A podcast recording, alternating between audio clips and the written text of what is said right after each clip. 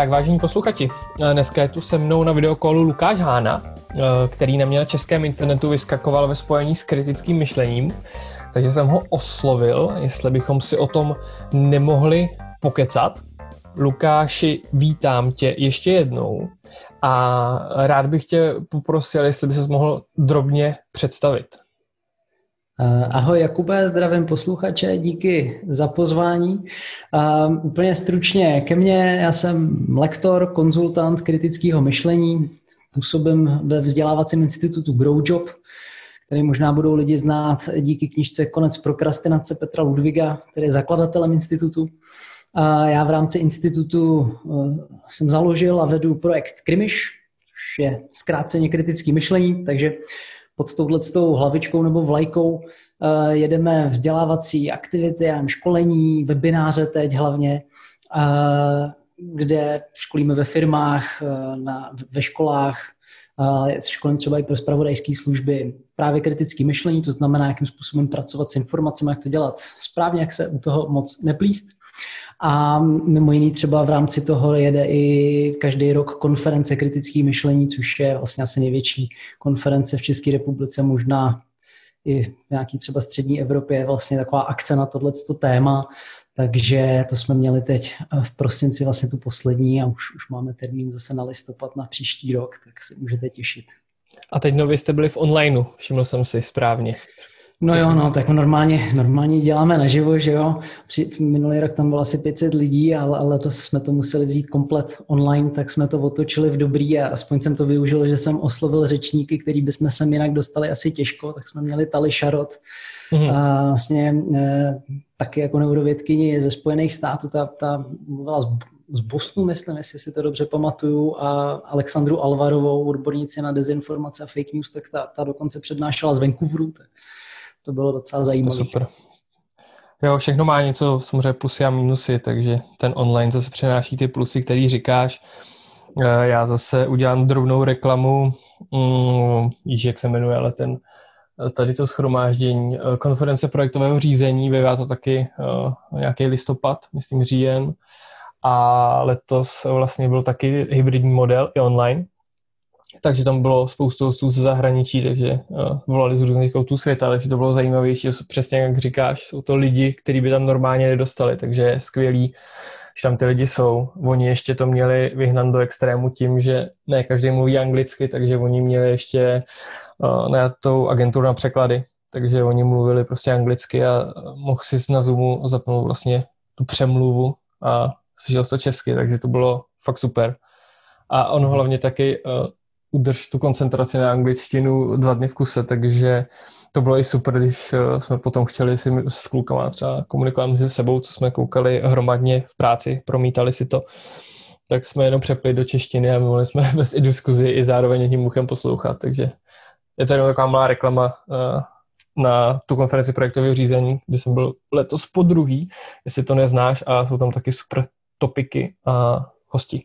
Ale to jsem malinko odbočil. Eh, díky Lukáši za představení. Já bych ještě chtěl říct, eh, co jsem zapomněl na začátku, že jsme se s Lukášem dohodli, že dnešek uděláme trošku jinak, nemáme strukturu a bude to spíš diskuze. Jak jsem říkal v minulém dílu, nejsem žádný extra odborník na kritické myšlení, jenom se snažím eh, v hlavě mít, že to existuje a být kritický. V tom smyslu, co to doopravdy znamená. Kdo to neví, tak ať se podívá na minulý díl a uh, přemýšlet správně. Takže je to diskuze. Lukáš tedy odborník. Uh, domluvili jsme se, že řekne nějaký makropohled, jak se k tomu dostal, co to kritické myšlení je a půjdeme pomalinku do hloubky, řekne to, co on považuje za důležitý a za dobrý vědět a já se budu doptávat na smrtelníkovské dotazy, a aby všichni uh, lidi, co tam jsou málo nam, namočení, pardon, jako já, aby uh, si dokázali představit třeba ty konkrétní techniky a tak dále. Takže jestli můžeš, uh, Lukáš, jak jsem naznačil, říct si teda, jak se tam ocit, kde jsi dozvěděl o pojmu třeba kritický myšlení a že tě to chytlo, že s tomu věnuješ už nějakou dobu. Hele, eh, já jsem se snažil přijít na to, kdy, kdy to tak jako začalo, nebo co byl ten rozhodující moment, což je těžký. Asi si myslím, že takovým prvním impulzem byla pro mě knížka eh, Roberta Caldiniho Zbraně vlivu, mm-hmm. The Influence. Výborná knížka, kterou doporučuji všem. Myslím si, že ji asi budeš taky znát, protože to jsou prostě jako různý soubor takových šesti principů a technik, jak se dá jako lidi ovlivňovat. A je to myšlený jako pro tebe, jako aby se to naučil, že jako sebeobrana, aby si odolala. Mně přišlo hrozně zajímavý, že samozřejmě všechny ty techniky na mě perfektně fungovaly. a e, vlastně mě to jako štalo, takže jsem, jsem na tom chtěl, jsem s tím chtěl něco udělat, tak jsem hltal právě různý takovýhle jako různý, různý techniky, abych jako byl odolnější a aby, aby mě lidi tolik, tolik nemohli nějak využívat a podobně.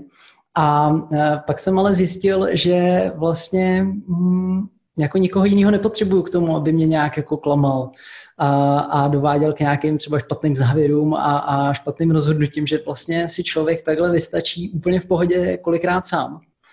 Protože náš úsudek je zkreslený taky různýma kognitivníma zkresleníma a prostě chyb v úsudku. To, to zase byl asi zlom, když jsem si přečet Daniela Kahnemana Myšlení rychlý a pomalý, No a to už je nějakých asi, asi 8 let, to byla vlastně doba, kdy já jsem uh, ještě studoval eh, ve Francii. No a vlastně, vlastně mě to hrozně nadchlo, tohleto téma behaviorální ekonomie a tak. Eh, ještě vůbec jsem jako nějak neřešil kritický myšlení, že bych tomu říkal a podobně. A spíš, spíš jsem chtěl vědět, jak prostě přemýšlet nad, nad věcma, nad problémama, jak se dobrat toho, jak, jak se věci ve skutečnosti mají, jak se celkově líp jako rozhodovat. A když jsem se vrátil, vrátil v květnu do Prahy, tak jsem si říkal, že bych tohle hrozně rád jako nějak jako dál studoval, předával to dál a tehdy jsem oslovil poprvé vlastně Grow Job Institute a, a za, začali jsme spolupracovat a už vlastně to teď bude nějakých, no asi to teď bude v květnu 8, 8 let, co takhle spolupracujeme. Fíha, to je dost. To je dost. Eh, takže hned od začátku, co si eh, v Grow Job Institutu se věnuješ eh, plně tomuhle? Jo, ze začátku jsem ještě i školil vlastně konec prokrastinace, který vyšel vlastně v tom květnu tehdy taky, kde se, se téma třeba kritického myšlení objektivity taky objevilo vlastně, ale uh, už, už se to potom nějak nerozvíjelo, nerozvíjelo dál, takže to bylo něco, co jsem tak jako chtěl, chtěl rozpracovat dál. Zajímavý. Uh, možná můžu dělat malou reklamu a přiznat nám, že děláte nějaké školení třeba? A kritické myšlení roadjobu? Jasně, děláme, děláme spoustu školení. A teď třeba uh, nový školení, který děláme od letošku poprvé hned, hned teď v lednu uh, pro veřejnost, tak je evidence-based management, což je vlastně školení zaměřený právě, protože lidi nám často jako se ptají na to vlastně, jak mají vyhledávat vědecký výzkumy, jak z nich dostávat informace že na to nemají čas, eh, nebo že tomu nerozumějí těm textům a podobně, a kde to mají vlastně vůbec vyhledávat a jak se k těm textům mají dostat, když jsou všechny jako, nebo spoustu z nich je placených a podobně, tak je, jak se teda člověk má k těm informacím dostat, tak eh, děláme vyloženě eh, webinář, kde si přesně tohle ukazujeme, jak si jako vydefinovat tu otázku, která člověka vůbec zajímá, pro kterou chce tu odpověď najít jak se k těm výzkumům dostat, jak eh, třeba zjistit, že vlastně nemusí člověk číst celý, ale že, že třeba ti stačí kouknout si do nějakých částí, abys to zpracoval a že, že to nemusí trvat dny, ale že jsi schopný to zvládnout třeba i za, za pár hodin si podložit nějaké svoje rozhodnutí relevantníma výzkumama. Mm-hmm. Vzhledem ke covidu jste přešli do onlineu, myslím si správně. Hele, eh, velice rychle a téměř vlastně teď kompletně jedeme, jedeme online, takže všechny konference, všechny školení jsme, jsme překlopili. Ještě si pamatuju na jaře, jak blahově nějaký klienti odsouvali školení, ještě jsme něco teda stihli v květnu, v červnu, potom, potom jako, jako málo odškolit naživo a i, i klienti už jako netrpělivě taky doufají, že, že už se brzo vrátíme k té k osobní výuce, ale bohužel to moc nevidím teď očekávám, že ještě to jaro uh, si, si ten online užiju, ale přiznám se, že si to nemůžu vynachválit, že je to fakt úžasný nástroj, že je to efektivnější v mnoha ohledech, uh, v některých věcech to i to školení zjednodušuje, takže já osobně v tom úplně problém nevidím a naopak jsem rád, že nás to donutilo do tohohle z toho prostoru šlápnout. Myslím, že jsme byli jedni z prvních, kteří vůbec začali dělat webináře a začali dělat velice rychle a, a dost nám to jako pomohlo, takže na, nakonec se nám to ani v číslech moc ten letošní rok naštěstí musím Uh, musím zaklepat, kdybych byl pověrčivý a, uh, a se, se jsem rád, že jsme to takhle ustáli. Super, super. Uh, Lukáši, zmiňoval jsi, že píšeš knížku. Můžeš uh, prozradit, uh, o čem asi tak bude, nebo respektive ono určitě bude o kritickém myšlení, ale jaký jsou třeba její sekce, nebo jak se vůbec kritický myšlení dělí? Dá se rozdělit do nějakých sekcí, skupin? Hele, no prozradil jsi to, no, bude, bude o kritickém myšlení překvapivě. Um, můj cíl je udělat z toho takovou jako příručku v podstatě toho, jak když máš problém, tak jak jít jako krok za krokem by tě měla províst vlastně tím vůbec jako identifikovat, co jsou příčiny toho problému, vůbec ho jako pochopit, zmapovat ho, protože často je problém v tom, že lidi vlastně neví, co je problém, že řeší ten špatný problém, takže ujistit se, že, že řešíš ten správný problém. Potom samozřejmě máš nějaký teorie o tom, v čem by ten problém mohl spočívat, takže jít si jako trošku jako oťukat teda, kde je ta skutečná příčina, tohle to ověřit, si sbírat nějaké nové informace, dělat nějaké třeba experimenty malý, otestovat nějaké svoje předpoklady, hypotézy. No a ve chvíli, kdy už máš jako takhle hotovou nějakou analýzu toho problému, tak můžeš přijít k tomu, že přemýšlíš teda nad tím, jak teda problém vyřešit, jaký jsou možnosti, co můžeš udělat a z těch vybrat teda tu nějakou nejslibnější nebo která bude pravděpodobně nejlíp fungovat a dostat jí, dostat jí do praxe. Takže je to takový takový průvodce řešením komplexních problémů a jak k tomu přistoupit je trošku jako kreativně a, mm. a, a zbytečně se tam někde neseknout, no, protože tam spoustu, spoustu momentů, kdy člověk může prostě v tom sudku dělat chybu. Hele, a ta knížka bude pojmutá opravdu ve velkým jako knížka, že bude tištěná, nebo plánujete spíš jenom nějaký e-book?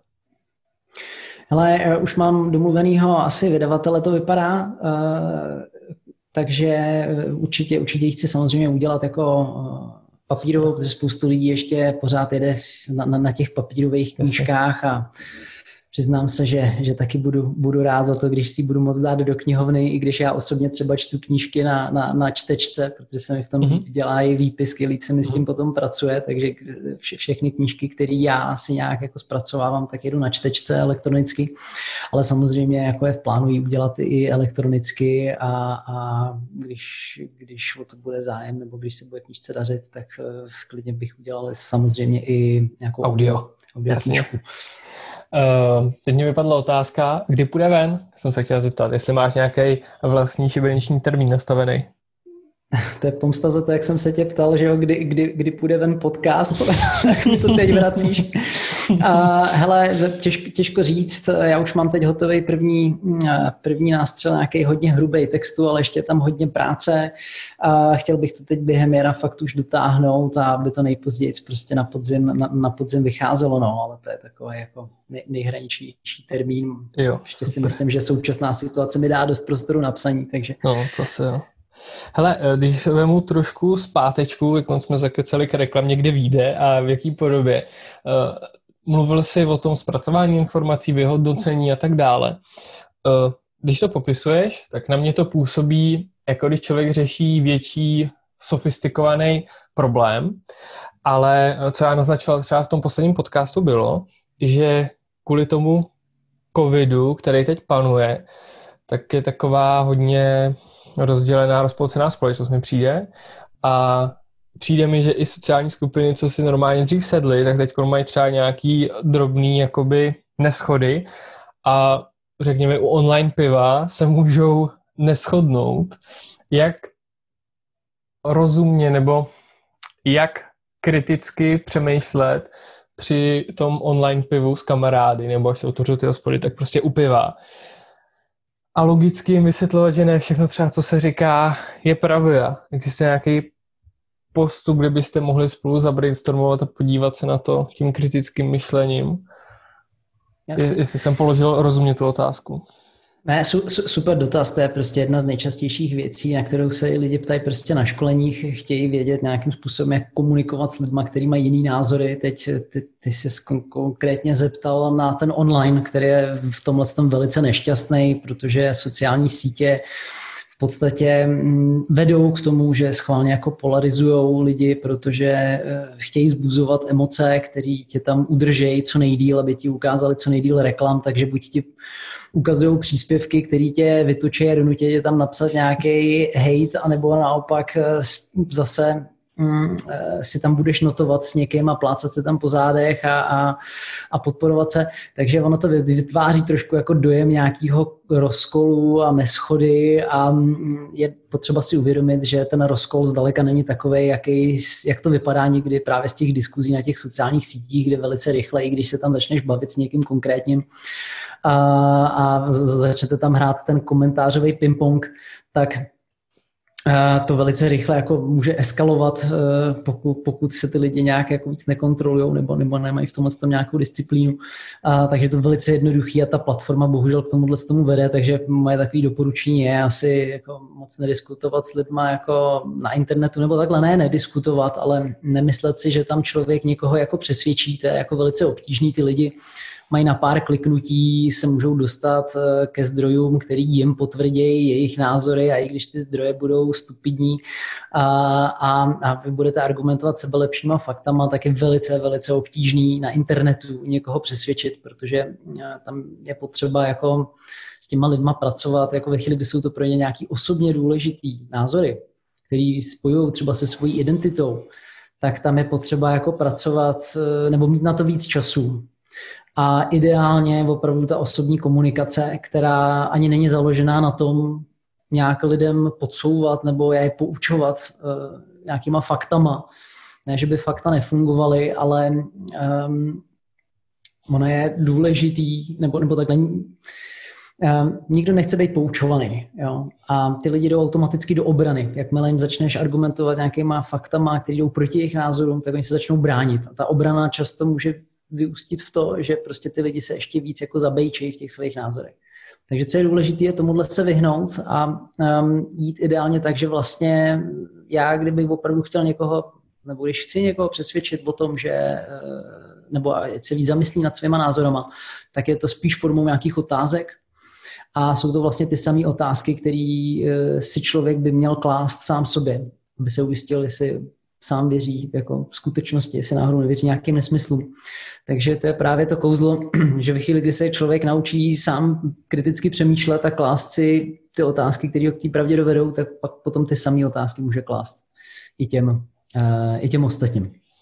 To řekl hezky. Eh, mně v tom napadá ještě, že by se tady ta komunikace dala rozdělit eh, na dva směry. Jedna ta online, kdy s někým buď takhle voláš, nebo fakt sedíte v té hospodě versus ta psaná forma shodneme se, ta psaná forma je úplně nejhorší, protože nevidíš prostě uh, gestikulaci toho člověka, nevidíš, jak reaguje a nevíš, jak to myslí tu větu, myslí si třeba, že jí napsal naštvaně, protože ji nenapsal naštvaně a tak dále.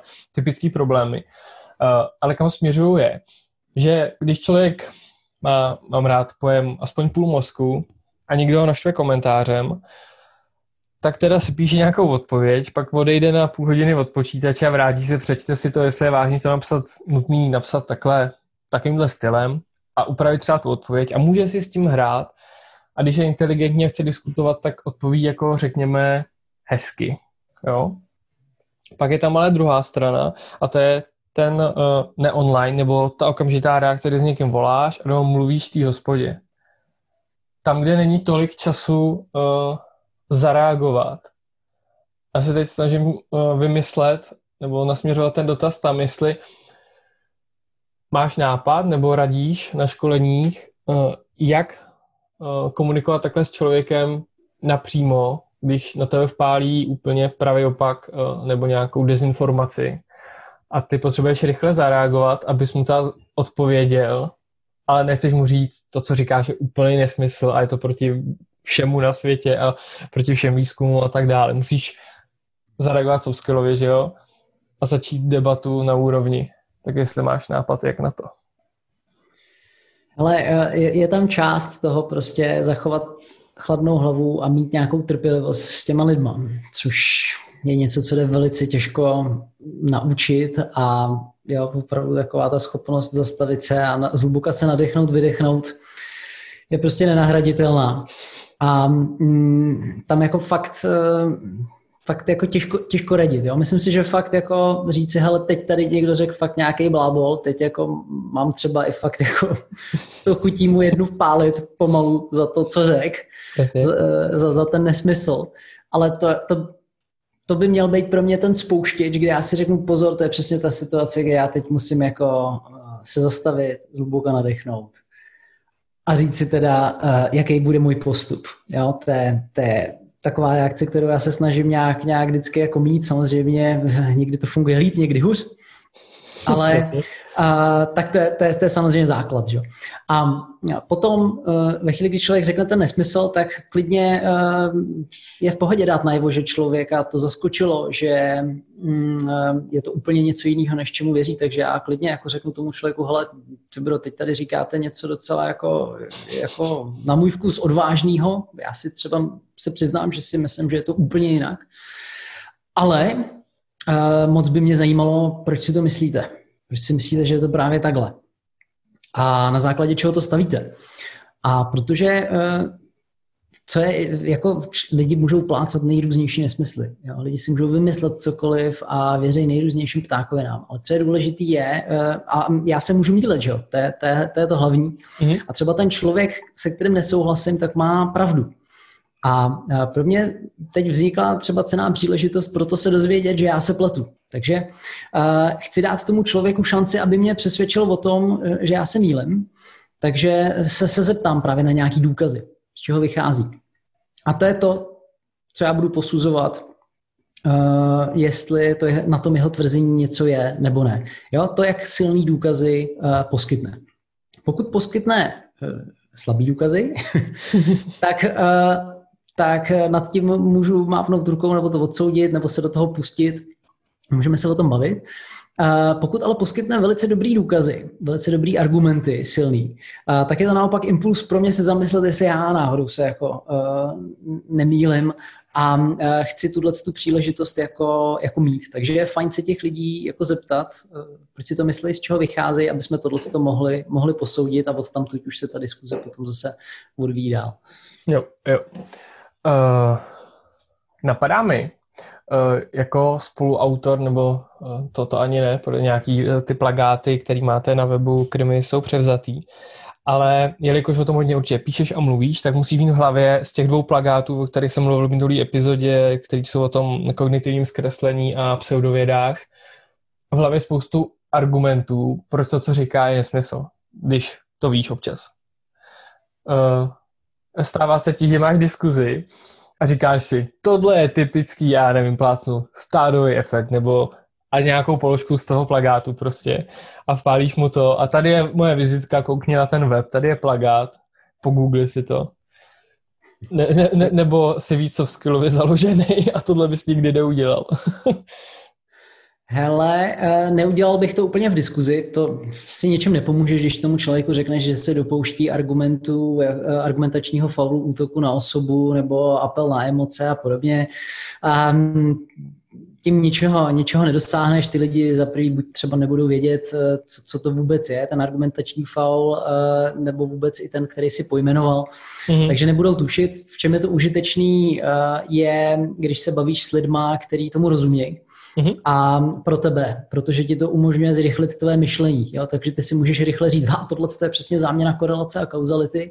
Takže já teď přesně vím, že uh, můžu spochybnit to, nebo že se tam nabízí nějaký jiný vysvětlení, jo? že to nemusí být, že já nevím, A vede k B, ale že to může být prostě náhoda, že se něco stalo před něčím jiným a, a podobně.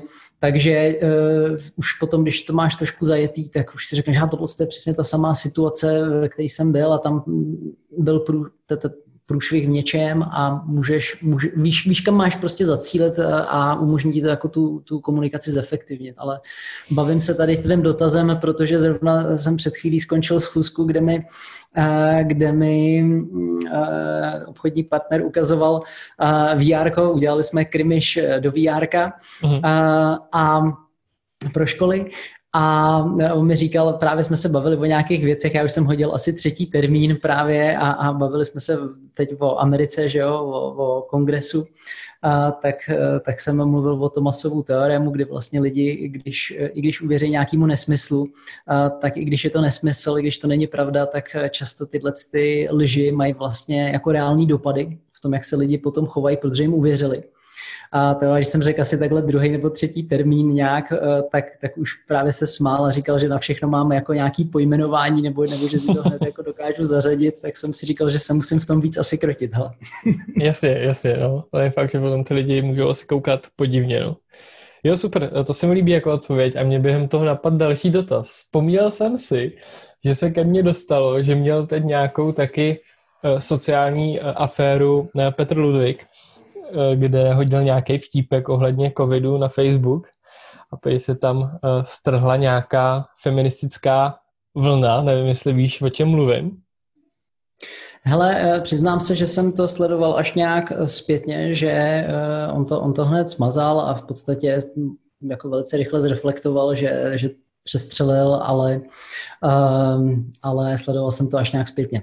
Jo, já taky. Eh, spíš mě zajímalo právě, jestli si s Petrem nemluvil, jestli eh, k tomu nemáš nějaký hlubší komentář, protože věřím, že to musel být eh, boj číst ty komentáře, pak jako se člověk omluví a zase je to špatně, protože zase nějakým lidem se nelíbí, že smazal něco, co řekl, že jo, a takováhle věc, tak spíš si myslel, jestli nemáš vodně nějaký bližší info, že bychom byli nachytřený v podcastu, ale není potřeba do toho zabrušovat, jestli nemáš. Hele, eh, ne, nemluvili jsme spolu o tom. OK, OK, eh, pojďme dál. Co je zajímavé je, že uh, já jako mám kolem sebe taky jako lidi, kteří věří nějakým věcem, který, uh, který jsem si celkem jistý, že prostě jsou jinak a je k tomu spoustu jako kvalitních důkazů, který si myslím, že by ty lidi měli přesvědčit. A snažím se samozřejmě k tomu nějak jako, jako postrčit a je zajímavý, jako jaký má i třeba dopad to, že ty lidi samozřejmě ví, co dělám, že jako se věnuju kritickému myšlení nějak jako profesionálně. A je zajímavý jako ně, ně, někdy poslouchat, jak jako reagují, že už jsou ode mě zvyklí třeba na ty otázky, které jim dávám, takže přesně jak jsem ti říkal, jo, jako proč si myslíš, že to třeba takhle funguje a je to podložený vědeckýma výzkumama, které jsou třeba vlastně tím nejsilnějším uh, možným důkazem, který je jako podstatě v mhm. většině případů možný, možný získat.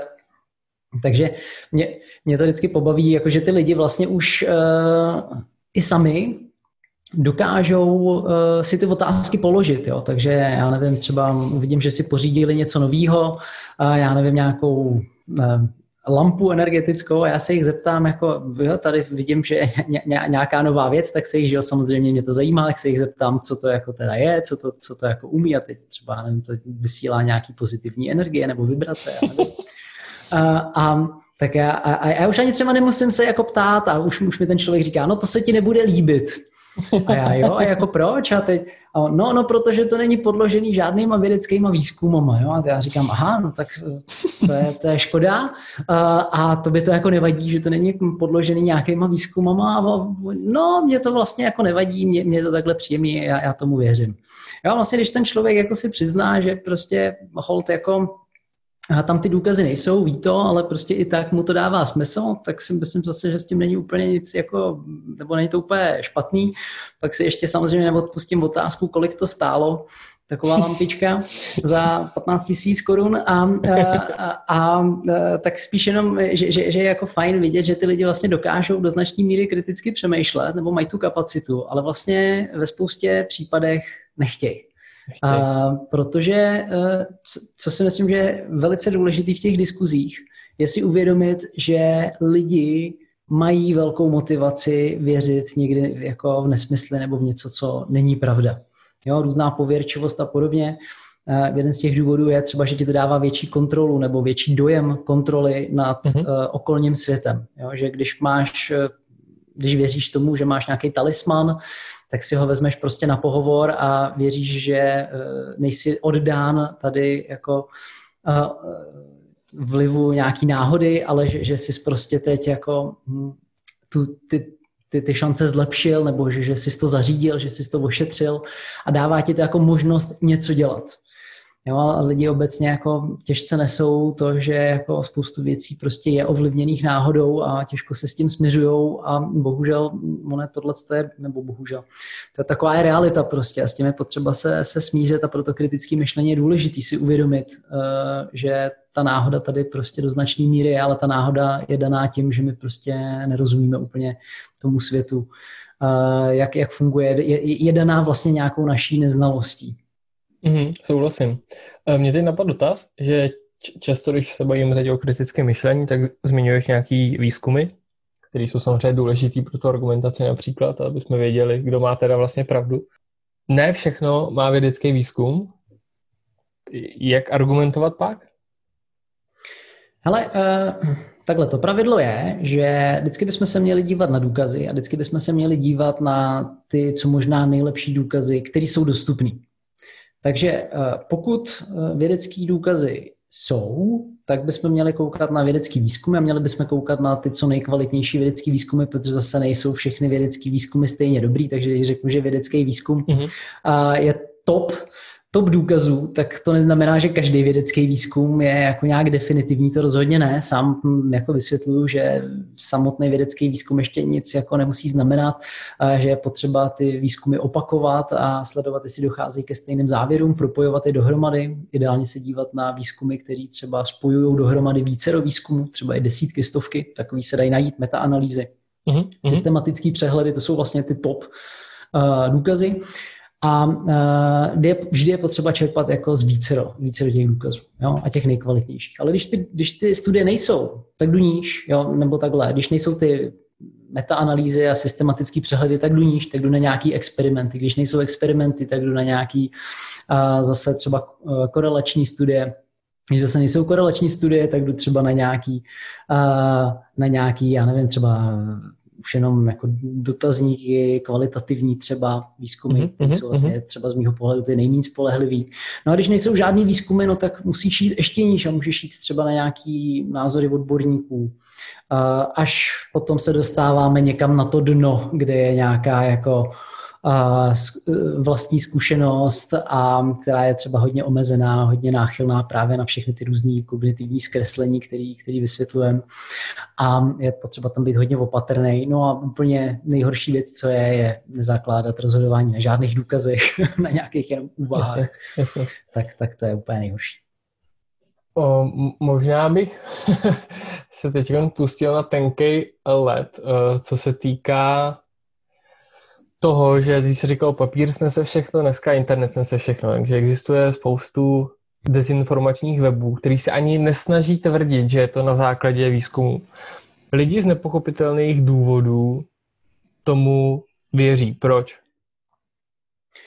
Ale já se, já se lidí ptám na školení. Co je podle vás uh, nějaký jako nejspolehlivější důkaz? Co vás přesvědčí třeba o tom, když vám tady nabídnu nějaký pilule, co vás přesvědčí o tom, že vám ty pilule pomůžou. Drtivý většině 90% lidí řekne, eh, že jim to někdo doporučí, nebo když eh, jim to bude fungovat. Um, jo, takže je, to prostě to, že my na to slyšíme. Ta, ta zkušenost někoho jiného je pro nás tak silná. Uh, nám, jo, jakože když nám někdo řekne, hele, měl jsem ten samý problém, co ty, udělal jsem tohle, jsem v pohodě. Um, udělej to samý a budeš, budeš taky dobrý. Uh, tak tohle je pro nás jako wow, no tak to musí fungovat, ten člověk je úspěšný, tak ví, o čem mluví, ale um, to je právě ten průšvih, no, že my jako nevíme, jestli ten člověk jako třeba uh, mu pomohly opravdu ty pilule, který začal zobat, nebo jestli by se zlepšil i bez nich. A to právě jako bez té vědecké metody a bez těch experimentů se všema těma kontrolníma skupinama a náhodným rozdělením a dalšíma složitostma, kterými se lidi nechtějí moc jako zaobírat, tak eh, to bez toho nezjistíme. A eh, ono je to velice lákavý jako uvěřit tady tím jednoduchým řešením, protože jsou velice jednoduše dostupný, proto z nich tak často čerpáme. Prostě půjdu za kámošema do, do hospody a zeptám se jich, eh, jak, jak oni řešili ten podobný problém a to může být fajn inspirace, ale rozhodně by to tam nemělo končit. No. Souhlasím. Uh, navážu na dotaz. Jako na spoustu věcí platí Gaussova křivka i na, inteligenci a řekněme, že teda tu střední inteligenci mají zřejmě ty lidé, že jo, kteří uh, volí pana prezidenta a podobně a ty to sdílí třeba i ty uh, konspirační weby a tak dále. Um, jelikož je jich nejvíc podle Gaussovky, uh, dají na to doporučení kamarádů ze stejné sociální skupiny a jede to neuvěřitelným způsobem a šíří se ta dezinformace. Jak, jak si myslíš, že se proti tomu dá cíleně bojovat? Protože tady ty lidi se nezapíšou na školení uh, kritického myšlení. Nebo znáš nějaký weby, který proti tomu um, jako se snaží podnikat nějaký kroky. Já vím, že existují nebo byly snahy udělat weby, kam dáš eh, odkaz na článek a on ti řekne dezinformační, dezinformační a že jsou takovýhle jako snahy. Tak směřuju ten dotaz, jestli ty víš o nějaký snaze, jak to udělat, nebo máš nápad, jak zlepšit povědomí veřejnosti o bullshitech, nebo jestli jsi doporučil právě nějakou stránku na dezinformační weby. Wow, tak to je, to je spoustu dotazů. Dotaz jako na inteligenci, že jo, dotaz eh, teda na nějaký nástroje, tak já to zkusím nějak Chytnu se toho nejpraktičtějšího, to je, jestli jsou teda nějaké iniciativy, které mm, nějakým způsobem monitorují nebo pomáhají lidem se rozkoukat v dezinformační scéně. Těch nástrojů e, je už docela dost, e, hlavně pokud se bavíme třeba o těch celosvětových. Microsoft má třeba docela jako velký projekt NewsGuard, e, extenze do prohlížeče, kterou si člověk nainstaluje a ona mu pomáhá ukazovat třeba u odkazů na spravodajský weby, nakolik jsou třeba důvěryhodný nějaký rychlej status. Mm-hmm. Myslím si, že mají docela hezky zpracovaný ten algoritmus Neznal na to posuzování. Hmm. Um, č, uh, já třeba používám český, mi přijde úplně nejlepší, jako takový fakt jako úplně, úplně basic, je bullshit detektor. Výborná věc. To jsem uh, slyšel. Uh-huh. Stojí to na databázi konspirátoře.sk je teda slovenská databáze, ale obsahuje jak český, tak slovenský dezinfoweby. A ten je geniální v tom, že když se objevíte na nějaký takovýhle jako stránce, která byla zařazená na ten blacklist eh, dezinformačních webů, tak vám vyskočí velký okno, uh, okamžitě, který prostě nepřehlídnete a musíte ho odkliknout a hodí vám to upozornění pozor, teď jste jako tady na webu s nějakou pochybnou pověstí, tak si dávejte bacha, co tam čtete. A tak to je super, že to člověka prostě jako trkne, hele, teď jako zapni, zapni to své kritické myšlení. Dávej si bacha, co tady čteš. Um, a, um, ale na druhou stranu tohle je t- jako z pohledu kritického myšlení vlastně to není úplně optimální řešení, protože eh, ty ideálně chceš, aby ty lidi dokázali sami že jo, vyhodnotit, nakolik eh, je ta stránka důvěryhodná, aby věděli, že se mají třeba podívat na to, jestli vůbec dohledají vlastníka té stránky, jak informuje ta stránka, jakým třeba jazykem, jestli podněcuje emoce, nebo jestli to je objektivní zpravodajství a podobně. A tam je, ale co je fajn, je třeba se tady v těch iniciativách podívat na základě čeho hodnotí ty weby a zkusit si na tom trénovat třeba i ten svůj tu svoji rozlišovací schopnost těch, těch dezinfowebů.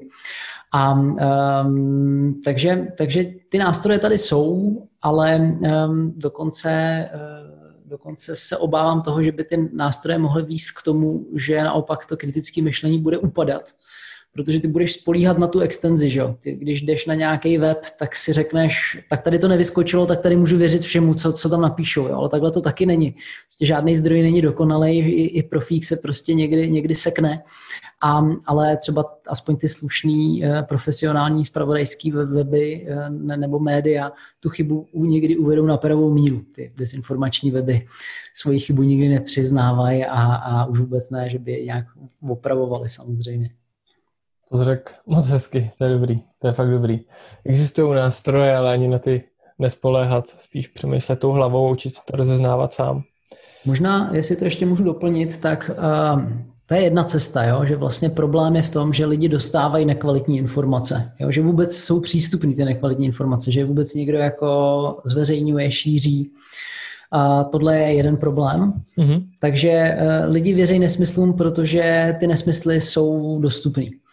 Takže eh, jeden ze způsobů, jak to oslovit, je, je tohle to regulovat. Jo? Jeden ze, co můžeš dělat ty, je, že si teda nainstaluješ tyhle ty extenze, pak jsou tady už trošku kontroverznější věci, jakože eh, jestli to teda má regulovat Facebook, nebo uh, jestli, jestli tady má být nějaká, nějaká instituce, která tohle to bude prostě sledovat. Um, Obávám se, že se to asi bez toho neobejde, protože je to přesně kvůli té Gaussovce, o který si mluvil, prostě ta inteligence, um, nebo takhle. Um, my potřebujeme, aby společnost mohla fungovat, tak my potřebujeme vycházet z co nejlepších informací. Bohužel, pokud je lidi nedokážou rozlišovat, ty kvalitní informace od těch nekvalitních, tak pak vznikají takový bezáry, jako vidíme třeba teď v Americe, nebo ani nemusíme chodit do zahraničí. Vlastně tady spoustu lidí věří neskutečným nesmyslům taky úplně možná ve stejné míře. A, a na, ono to ohrožuje v podstatě jako demokratický procesy, že jo, jako ve, ve chvíli, kdy lidi jako v podstatě mají pokřivený vnímání reality, tak potom volej ve volbách lidi, kteří jim nepomůžou, kteří jim naopak ještě uškodí a podobně a to prostě ten, ten systém takhle nemůže fungovat. Samozřejmě nejlepší řešení by bylo všechny lidi naučit eh, výborně kriticky myslet a umět si ty informace vybrat sami za sebe. A průšvih je bohužel v tom, že jak říkáš, no, prostě to jsou ty lidi, eh, nebo ty, ty, ty lidi, kteří věří opravdu těm eh, nejbrutálnějším nesmyslům a konspiračním teoriím, tak to jsou asi ty poslední lidi, kteří přijdou na nějaké školení kritického myšlení a budou se v tom nějak vzdělávat. Um, takže těžko, to, to je bych na dlouhou trať, to vyžaduje jako reformu vzdělávání a Přesně tam tak. rozhodně nějak uh, si myslím, že, že, že, že se nějaká revoluce moc brzo dít jako nebude. Super. Uh, během toho, co jsi mluvil, mě napadly dva dotazy, tak si je pro jistotu píšu, abych je nezapomněl. Jedno je to školství a druhý jsou volby. Uh, nevím, na co navázat dřív, možná na ty volby, to navazuje lépe. Zmínil jsi ty volby. Uh, světem taky hejbou teď, když pominu Ameriku, tak třeba známá aféra Brexitu, kde se už tak nějak ví, že vlastně to bylo jenom kampaní, že ty, mhm. li, že, že ty lidi se nerozhodli sami, že, je rozhod, že to udělal někdo, že se rozhodl za ně tím, co jim servíroval eh, za data a za články a tak dále a problém sociálních uh, médií a tak dále. Uh, nemám konkrétní dotaz, spíš jenom jestli vnímáš tady ten problém, nebo jestli by se to chtěl rozpovídat, Uh, vím, že tam figurovala taky Cambridge Analytica a podobní divočáci, kteří prostě znásilňují big data a uh, pomáhají ovládnout vlastně současné fungování světa pomocí toho, že určují, jak uh, dopadnou volby. Jestli se potom nechceš rozpovídat, jestli nemáš něco na srdíčku ohledně toho? Mám z toho, mám z toho velký obavy protože je to vidět eh, v referendu o Brexitu, je to vidět v amerických eh, volbách. Eh, v podstatě vítězství Donalda Trumpa je pro mě jako z hlediska rozumu nepochopitelná věc, ale ne, tím, že se věnuju kritickému myšlení, tak to v zásadě asi není nějaký překvapení. jasně, takový paradox. Člověk, člověk, člověk sice samozřejmě nějak tuší, jak by to asi mělo v ideálu vypadat, ale potom jako mu dojde, že, že ještě tam bude trošku práce na tom. A, a obávám se toho samého u nás, taky jako je tady prostě vidět úspěch nějakých jako některých politických ano. jako projektů tady, jako který jsou postaveni na naprosto neskutečných principech a, a kteří jsou schopní se dostat do poslanecké sněmovny, to je, to je naprosto zarážející. Takže, je, je to zajímavé. Pardon, a, a průšvih, průšvih je tady velký v tom, že je, je tady věc, před kterou prostě dlouhodobě varuje naše bezpečnostní informační služba BIS eh, a doporučuji všem, aby nakoukli do jejich eh, výročních zpráv, který každý rok eh, na podzim zveřejňují a který prostě jako už několik let po sobě varují před tím, že se jako zintenzivňují tady aktivity jako především Ruska.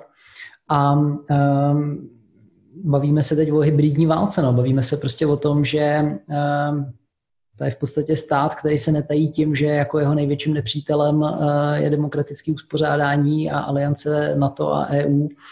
A uh, prostě se hlásí k tomu, že bude aktivně jako podrývat uh, jejich stabilitu a, a oslabovat je tak eh, v podstatě objevil slabinu našich systémů, našich, našeho demokratického uspořádání a zjistil, že vlastně mnohem levnější, než tady nějak válčit na nějaký jako bojový frontě, kde už prostě jako v podstatě hm, tu převahu jako velice rychle ztrácí, tak uh, najednou zjistili, že za zlomek ceny jsou schopný udělat mnohem, mnohem větší randál, tady právě formou různých dezinformačních kampaní a tím, že prostě jako um, ty lidi zblbnou natolik, že s nima budou moct jako velice, velice snadno manipulovat. A v tomhle, tom, v tomhle tom vidím velký, velký nebezpečí do budoucna a bohužel jsou v tom velice úspěšní a spoustu lidí jim prostě na to nasedá, ještě jim v tom v, tom v podstatě jako pomáhá. Takže z toho, z toho, já mám, z toho já mám jako obavy do budoucna. Uh, tak to jsme dva, to jsme dva. A nejhorší na tom je, že to jde už i k nám, jak si naznačil, kampaně s koblihama a podobně, takže smutný, smutný a uvidíme, kam to bude směřovat.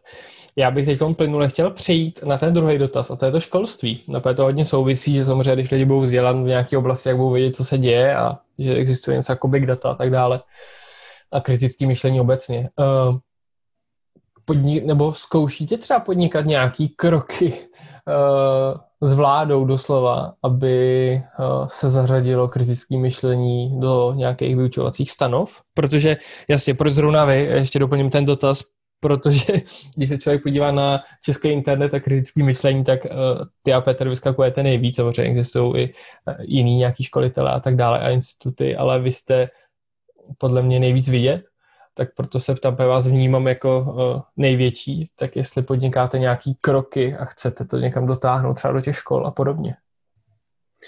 Ale je, to krásná vize. Eh, já se snažím pomáhat různým aspoň učitelům, který mě oslovějí, eh, tak vždycky je samozřejmě dotaz, jako jakým způsobem to kritické myšlení do té výuky dostat, tak vždycky naposílám nějaký, nějaký zdroje, nebo, nebo když se třeba na, na to s nima, s nima spojím a proberu to s nima.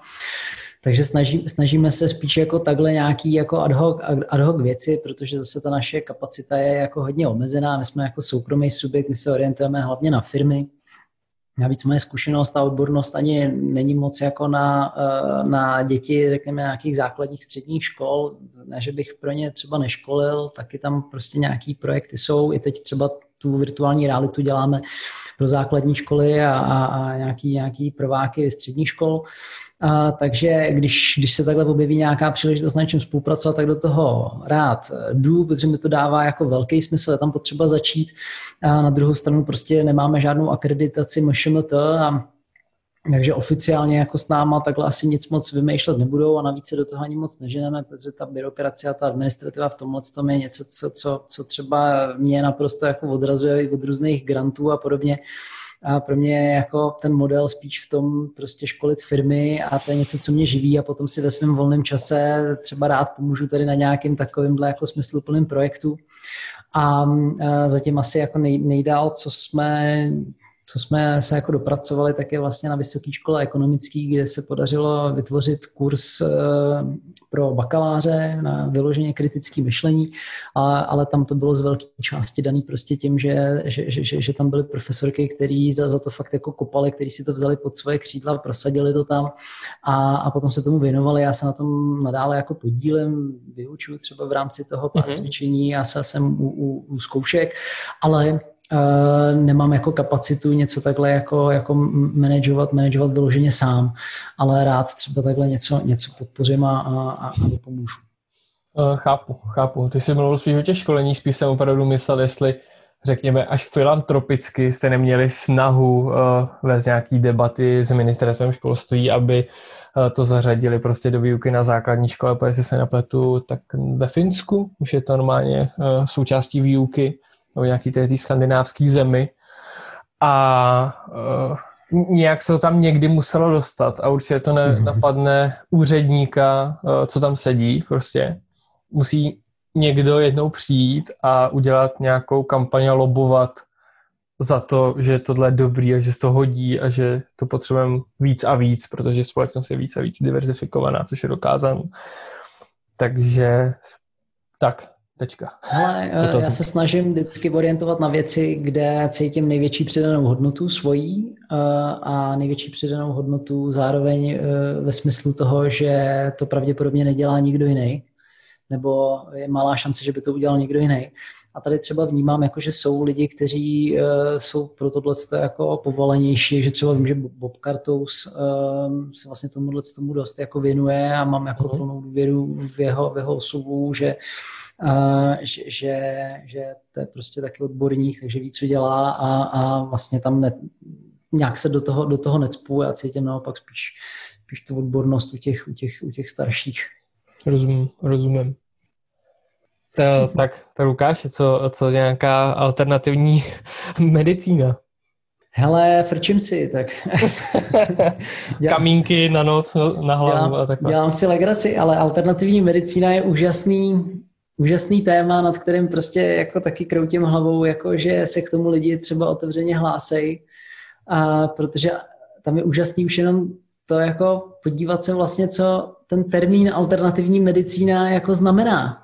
Protože eh, když půjdete na Wikipedii a podíváte se na význam alternativní medicíně, tak tam najdete definici, že jsou to medicínské podstupy, které buď nebyly testované eh, na účinnost a třeba ani bezpečnost, anebo v tom testování dokonce, nebo byli testovaní a selhali v tom testování. Takže nejenom, že třeba Ouch. to není, že bychom nevěděli, jestli to funguje nebo ne, ale my dokonce víme, že to nefunguje u spousty těch alternativních metod a postupů. Jo, to je už prostě změřený, už je to ověřený, už, už prostě jako je jasný, jak to je ale stejně se ty věci jako prodávají a stejně se jako šířejí a, a, a používají. Takže to je, to je něco, co, co mě dostává. Vždycky, vždycky jako z legrace říkám, jako Uh, víte, jak se říká jako medicíně, uh, nebo jak se říká alternativní medicíně, která je vědecky dokázaná, že funguje? No medicína, že? Protože ve chvíli, kdy je to podložený důkazama, tak uh, to doktoři samozřejmě budou používat pro to, aby jako léčili svoje pacienty, že?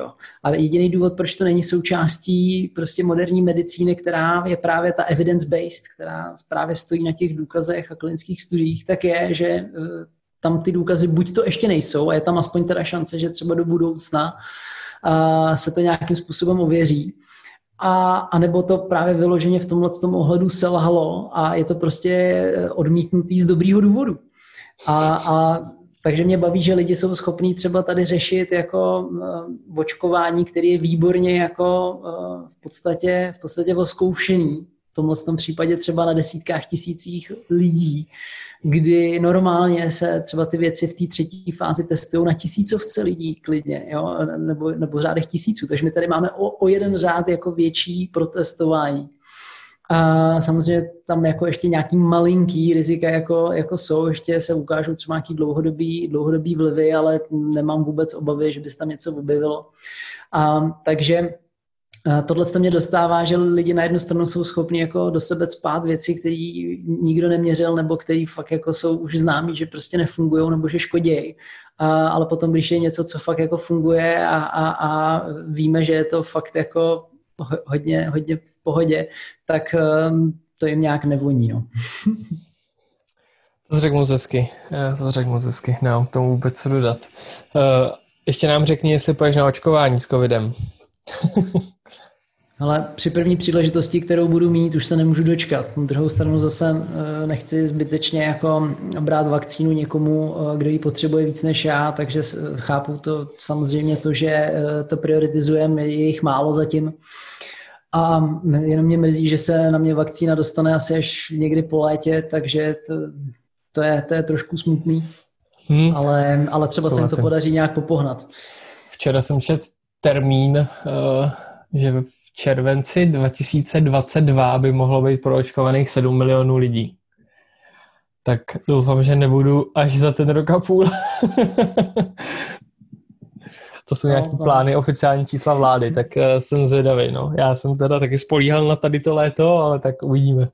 Uvidíme. Tak doufám, doufám se to stihne aspoň do toho podzimu. Teď samozřejmě jaro, nějak si ani nedělám iluze to, bych, eh, to by se ty dezinformace o tom očkování musely nějak asi víc rozšířit, aby, aby, aby se na mě už dostalo. Ale doufám, doufám, že aspoň na ten podzim, kdy, kdy to zase bude asi ještě krušný, kdy ještě nebude proočkovaných tolik lidí, že už by to třeba mohlo nějak pomalu výjít. No. Uvidíme, uvidíme. Eh, hele, eh, mám tu poslední topik, o kterém jsme se spolu taky bavili a myslím si, že by mohl teda zaznít a je to NLPčko. Uh, hmm. Chtěl bych říct, takhle, chci ho nakousnout, protože jsem to v těch epizodách uh, neřekl a správně si mě uh, opravil, že se jedná, jedná taky o pseudovědu. Nicméně uh, chci říct, že NLPčko uh, je takový velký topik a lidi už tam hází do toho klobouku všelicos a neznamená to, že protože je to pseudověda, tak to neexistuje, a, nebo takhle, pardon, nefunguje a nějaké metody z toho nefungují. Problém je ten název, eh, kde oni se odkazují na to, eh, že eh, to má něco společného s neurovědou, řekněme s lingvistikou, a jestli se nepletu, tak nikdy nebylo teda prokázan, že by to něco s těma vědama mělo společného a že by to pomáhalo té lingvistice nebo v eh, té neurovědě. Nicméně to, eh, že eh, jak jsem říkal, jak jsem měl podcasty o tom, jak mluvit s lidmi, jak skládat věty, co používá McDonald, abyste si objednali vomáčku navíc. To jsou věci, které se často točí i z jiných metodik, to znamená, který jsou třeba už i vědecky podloženy a nejsou jenom pseudo. Eh, NLP jenom třeba předjímá, nebo je vzalo za svý, nebo tvrdí, že jsou jejich, ale neznamená to, že nefungují. Takže uh, bych chtěl tady to na sebe prásnout, že já jsem to nezmínil, že je to taky považováno za pseudovědu. Uh, Lukáš mě správně upozornil ale nevěžte hlavu, normálně můžete všechny ty metody, které jsem probíral, uh, používat a nic to nemění na tom, že můžou fungovat. Jenom zřejmě neovlivní uh, neurony člověka, s kterým mluvíte. a teď bych chtěl hmm. zeptat Lukáš, jestli bys to rozvedl, nebo jestli bys k tomu něco chtěl doplnit. Jo, já myslím, že si správně jako pojmenoval to, že jako velký problém je v tom označení, jo, to NLP, Neurolinguistic Programming, je, je prostě jako nešťastný a mám snad pocit, že dokonce i ty samé autoři jako moc nejsou nadšený z toho, jak se to jako vyvíjí, že vlastně se to stává nálepkou téměř pro cokoliv. Ona vlastně i ta definice, že jo, toho termínu, tam, tam je jako ten průšvih, um, není moc jako jasná, nebo je taková jako v podstatě to taková tautologie, jo, kdy najdete definice NLP, že je to prostě všechno, co nějakým způsobem funguje na ovlivnění jako lidského myšlení nebo chování, což v zásadě se dá říct úplně o čemkoliv. A, a, a takže to, to, to je ten průšvih, jo? že jako ne, nejde říct jako NLP dobrý, špatný, je potřeba se vždycky podívat na tu konkrétní techniku a jak říkáš, prostě spoustu těch technik vychází e, z nějakých jiných oblastí, ať už jde o nějaký podmíněný reflexy a podobně. Takže nějaké věci z toho jsou třeba zdokumentované velice dobře a jsou jako velice úspěšný. Nějaké věci zase si naopak myslím, že jsou úplný tákoviny, který tam některý lidi jako řadějí, takže bude vždycky hodně záležet na tom prostě, kdo to školí a samozřejmě teda ty techniky, eh, který, který používá. A e, to je právě ten průšvih, že ta nálepka NLP jako není zárukou toho, že je to dobrý nebo špatný. Prostě ho budeš muset vždycky kouknout na tu danou, na danou věc a, a dohledat si k tomu prostě, jestli, jestli tohle uh, ti stojí za ten čas nebo ne. Souhlasím. Hezky jsi to doplnil. Super, super. Jsem rád, že jsme to zmínili. Ukáže za mě asi všechno. Uh, máme hodinku vyčerpanou, kterou jsme si domluvili, tak tě nebudu dál zdržovat. A chtěl by se s nějak rozloučit? Případně pozvat na nejbližší školení, cokoliv chceš. Jasně, jasně. Já děkuji všem, kdo to doposlouchali až sem eh, na závěr a jsem nadšený z každého člověka, kdo nějak jako kriticky myslet chce, kdo se o to zajímá. A eh, myslím si, že to už samo o sobě jako výborný předpoklad vůbec pro to, eh, nebo signál toho, že už jste jako na dobré cestě, že už jste, řekněme, třeba dál než, než někteří ostatní, protože si myslím, že to vyžaduje jako velkou dávku jako pokory. A si, si třeba říct, že je to věc, na který chce člověk jako nějak zapracovat. A myslím si, že ta pokora je v tom tom naprosto, naprosto zásadní. A myslím si, že je to i věc, která vlastně člověka nejvíc nakopne k tomu kritickému myšlení i dál. Že vlastně Mm, já jsem to říkal na začátku, ten můj příběh vlastně začal tím, že jsem si nějakým způsobem uvědomil, že je velice jednoduchý mě nějak ovlivnit a manipulovat se mnou a vlastně myslím si, že je to jako výborná, výborný odrazový můstek pro to. Um, kriticky přemýšlet, aniž by člověk i musel znát vyloženě nějaký fakt jako promakaný techniky. tak eh, já si třeba vždycky připomínám slova svého eh, svýho oblíbence Richarda Feynmana, nositele Nobelovy ceny za fyziku, tak on ve své, eh, z, jedných, z jedné svých úžasných knih napsal, že v prvé řadě je potřeba neklamat sami sebe, ale jsme to právě my, koho je nejjednodušší oklamat. A tohle myslím, že když si jako člověk nějak bude jako připomínat, tak to automaticky dovede k tomu, že bude kriticky přemýšlet, protože si řekne, hele, Uh, já nevím, jak to je. Uh, teď mi tady někdo něco tvrdí, ale on může lhát nebo kecá, nebo jo, já nechci tady naletět na něco, tak automaticky člověk už má ten otazníček, jo, už přemýšlí nad tím, opravdu to takhle je, jo, jako z čeho teda ten člověk vychází, jo, není to nějaká ptákovina a vlastně automaticky ho to vede k tomu, že si klade ty správné otázky a šťourá do toho je tak jako zdravě skeptický. A tohle si myslím, že je jako, jako ten klíč. No mít tu pokoru, eh, připustit si, že je jednoduchý nás oklamat, protože v tu chvíli je těžký nás oklamat. Naopak nejjednodušší je manipulovat lidi, kteří si myslí, že s nima manipulovat nejde a že všechno ví, všechno znají, tak to jsou lidi, kteří ani nenapadne, že by je někdo mohl manipulovat a s těma, s těma se právě uh, ty se pak ovlivňují úplně, úplně nejlíp. Takže jo, no. to je no. možná takový ještě příspěvek ode mě na závěr. Omlouvám se, že to bylo možná trošku delší než. než ne, wow, bylo to, bylo to parádní. Závěr. Já jsem si říkal, že jsi to snad napsal. To bylo hezky to řekl. Fakt skvělý. Fakt skvělý. Uh, vypí bych tu část, kde jsi říkal, kde člověk už došel tak daleko, že vůbec zná ten pojem kritický myšlení, začal o tom něco číst a třeba se proklikal k tomuhle podcastu, tak to už je respekt a značí to, že ten člověk kriticky přemýšlí jenom tím, že se dostal k tomuhle pojmu, protože to, to je základ, aby jsme se pohli jako společnost někam. Takže, takže tak. Takže díky. Jakube, díky za pozvání, hele. Bylo to fajn.